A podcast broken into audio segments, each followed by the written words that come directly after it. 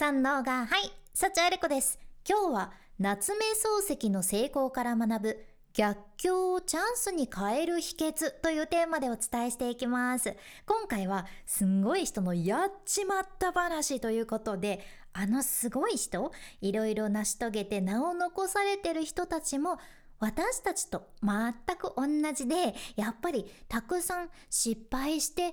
来られてるんですねっていうところから学ばせていただく回でございます。今回は夏目漱石にフォーカスです。夏目漱石といえば我が輩は猫であるとか坊ちゃんとか心とか本当にねたくさんの名作を残されてるすんごい小説家でいらっしゃるんやけど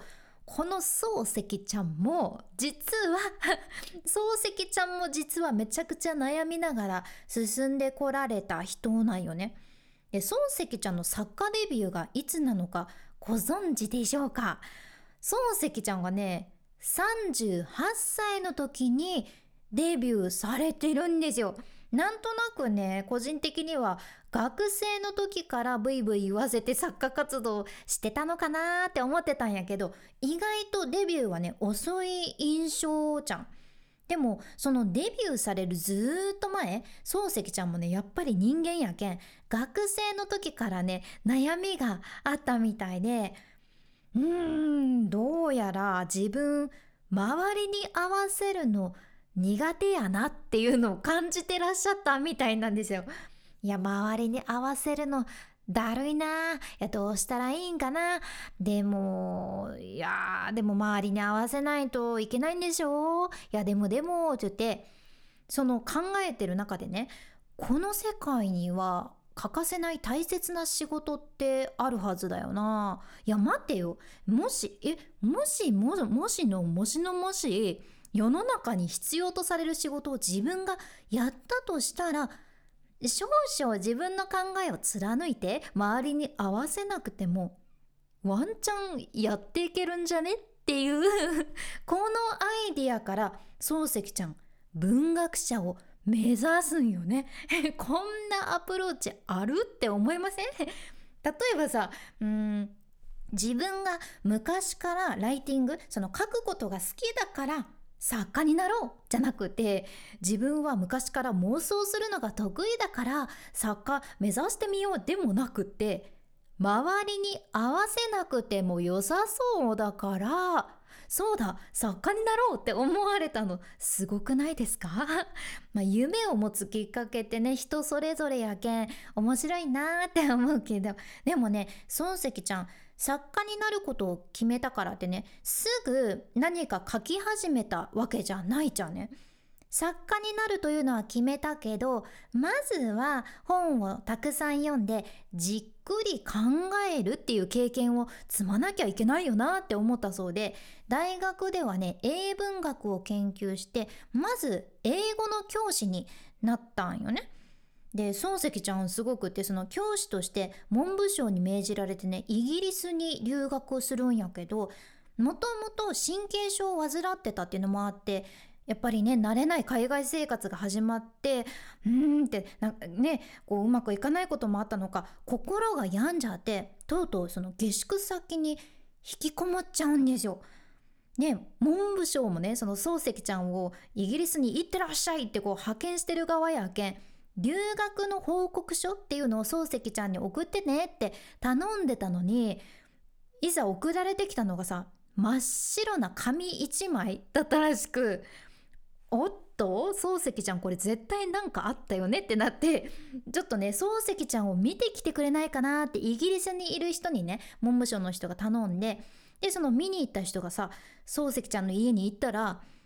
なんとその漱石ちゃん真っ暗な部屋で泣いてたそうなんですよ。うんいやこれこの時の漱石ちゃんの気持ちとか考えるといやいっぱいいっぱいやったんやろうなきつかったんやろうなって思うけどさその後漱石ちゃんは日本に帰国するんやけどもうノイローゼでね精神的にどん底で多分もし自分が漱石ちゃんやったらって思うともうせっかく先生になって文部省から言われてね留学してたのにわなんてことになっちゃったんだって思っちゃうかもしれんなって思って。うん。でも実はねそんなことは全くなくこれが漱石ちゃんにとってね大切な大切なきっかけになるじゃね。そうこのあともうこの出来事漱石ちゃんがぐーって辛い出来事を経験したのが必要なことだったっていうのがわかるんですよ。さあここからどうなるのか心を病んでしまった漱石ちゃん辛いなっていうね日々を過ごしながらある日ね漱石ちゃんにお友達が言うんよね。ね漱石ちゃん漱石ちゃんって呼んでたか知らんけど漱石ちゃん気晴らしに小説でも書いてみたらどうかなってこれお友達が言うじゃん？で漱石ちゃんもうーんまあこれはまあもちろん本人にしかさわからない葛藤はあったはずやけど気晴らしに書くのかって思ってなんかねちょっと軽い気持ちで書けたのか漱石ちゃんはそのお友達の言葉をきっかけにさささささささって小説1回分ガッと書き上げたそうちゃん。すご え漱石の集中力。しかもこの小説はね雑誌にも載ることになるんやけどでもその頃の日本で流行してる小説のジャンルからするとねちょっと漱石ちゃんが書いたものは流行とは違ったからあんまりねその漱石ちゃんの小説に反応が来ないんよね。うん、でもそこで落ち込む漱石ちゃんではなくってその漱石ちゃん漱石ちゃん言いにくい 今気づいた。言いにくいな。なんでこの言いにくい名前つけちゃうのかな。まあいいや。その漱石ちゃんからしたらね。いや別にこれで自分人気になって自分の名前を売るぞって思って書いたものではないしその基本ね周りに合わせるの苦手やけんさ。これはある意味その漱石ちゃんの強み周りに合わせないっていうのは漱石ちゃんの強みでもあるけ作家としてその新人の漱石ちゃん落ち込むというよりは他にない自分だけの揺るぎない文学の価値観を出せたぞってね自信を持つことができてそっからね全然ブレることなくもうその後もね淡々と小説を書き続けて雑誌にも掲載されていったんよね。そしたらなんとだんだんだんだん評判もぐーっと高まっていていつの間にかねその漱石ちゃんの小説読みたいってそんな気持ちで雑誌を買う人も増えていってもう売り切れるようになったぞちゃん。すごい漱石。すごすぎる、うん、で実はこの漱石ちゃんのデビュー作があの「我が輩は猫である」なんですよ。いやデビューからぶっ放ってますよね 私も高校の時に国語の授業で学んだ作品やけどさいや漱石ちゃんまさかのまさかのずっとずっと愛され続ける名作を最初に書いてたんですよ。これすごく勇気もらえませんか？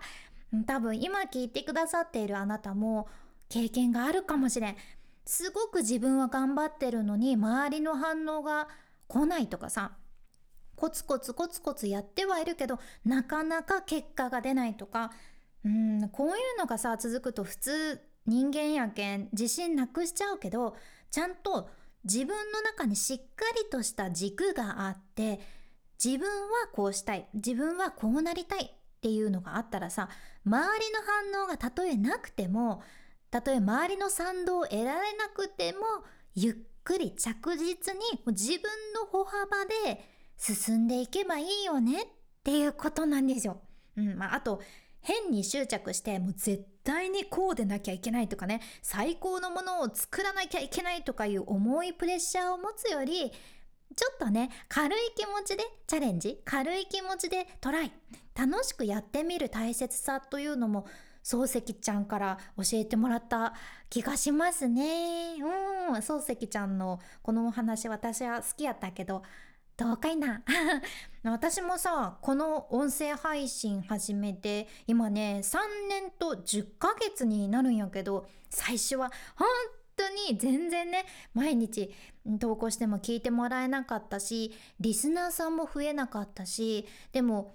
最初は私も本当に全然気にしてなかったんよね。収録を積み重ねていくこと自体がね楽しかったし別に今聞かれなくてもいつか何年か後3年後5年後10年後いつか今日お話ししたこのエピソードが聞かれることがあるかもしれないって思って収録してました。でもねそしたらね本当にそうなったっちゃう。最近になってね SNS とかでもこの番組を最初から全部聞き始めてますって感想をいただいたりこのリスナーさん最初のエピソードから一つ一つ丁寧に聞いてくださってるんだなっていうのを伝えてくださったりさ、うん、その作ってるものがいつか誰かに届くのは間違いないって私は思っててでもそのいつ誰にっていうのはねわからないのが難しく不思議な、うん、そして奥深いとこなんですね。うんこれが分からんけん落ち込んじゃう気持ちもあるんだけどそうじゃなくてね全部ベストタイミングでその私にもその受け取ってくださる人にもベストタイミングで届くようになってるなっていうのは思うじゃん。うん、ってことでこのポッドキャストね3回目のリニューアルです。ずっと3年と10ヶ月やってきたけど、3回目のリニューアル。気づかれましたか？デザインも変わってるんです。最初はもう聞いてびっくり。ポンコツ成り上がり道っていうね、ポンコツ成り上がり道っていうすんごい番組名でお届けしてたんやけど、1回目のリニューアルで、声を仕事にするラジオに変わって、で、2回目のリニューアルで、海外トレンドラジオになってね。そしてそして今回、満を持して、心をほぐすラジオになりましたどうですか？番組のデザインもね、プロのデザイナーのちふねこさんに依頼して作っていただいて、やっぱりプロです。もう超すごい。ふわっとした私のイメージからももうめちゃくちゃね、丁寧にデザインにしっかり落とし込むのが